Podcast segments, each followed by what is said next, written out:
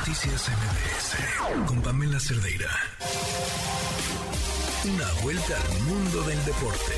El marcador de Rosa Covarrubias en MBS Noticias.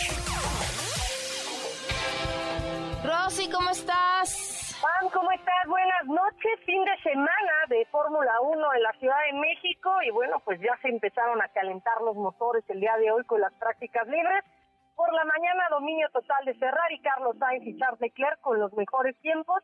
En la segunda práctica no le fue nada bien a Charles Leclerc, quien terminó pues, con un pequeño accidente, afortunadamente nada de gravedad para él. Su auto, bueno, pues simplemente no pudo salir. Finalizó, pese a eso, con el séptimo mejor tiempo.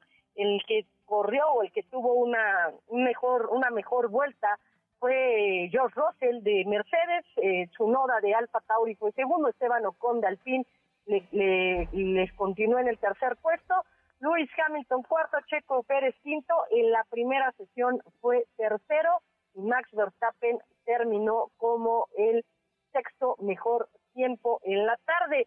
Hablando de mexicanos, no solamente Checo Pérez va a ser el único que estará dentro de la Fórmula 1, dentro de una escudería, también hay una mujer, se trata de Dalia Ramos, quien es la primera mujer nacida en México en formar parte de una escudería de la máxima categoría del automovilismo. Ella es ingeniera y es obviamente una de las encargadas de que, bueno, pues eh, tenga la experiencia para desarrollar los monoplazas y para ponerlos a punto para cada carrera. Vamos a escuchar precisamente a Dalia Ramos, que ofreció una entrevista para Claro Sports y Marca Claro.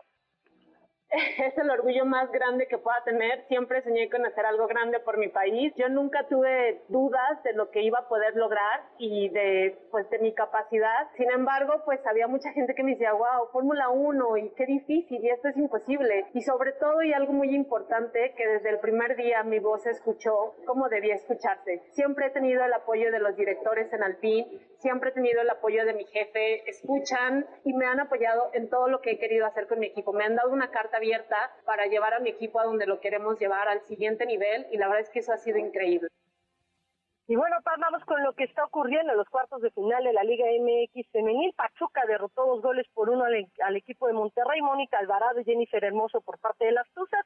Y Ana Evangelista marcó el único tanto por parte del equipo de Rayadas.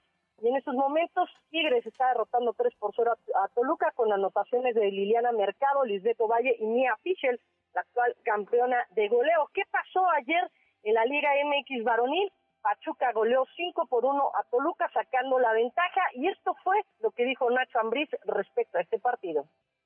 Hoy el primer tiempo. Yo creo que hemos hecho un mal primer tiempo, cometiendo muchos errores. Si hablamos de eficacia, hoy Pachuca tiene cinco y te mete cinco. Nosotros tenemos seis y metemos una. No hay comparación, ¿no? Creo que en, esas, en esa parte pues sería difícil poderte descifrar más de lo que ustedes vieron. Internamente está la cosa jodida, pero al final hay todavía dos tiempos de 45-50 minutos donde tenemos que irnos a jugar. No tenemos, tenemos poco que perder, mucho que ganar y Pumas hizo la presentación oficial de Rafa Puente como su director técnico, un técnico criticado porque con Lobos WAP en 30 partidos en primera división solamente consiguió 9 victorias, 5 empates y, 6, y 16 derrotas. En Querétaro, de 24 juegos, solamente pudo rescatar 7 triunfos y en Atlas, de 7 juegos que dirigió, solamente ganó un encuentro. Así que ha sido bastante, bastante criticado. Tal la información deportiva. Gracias, Rosy. Te mando un abrazo. Fuerte abrazo, bonita noche. Noticias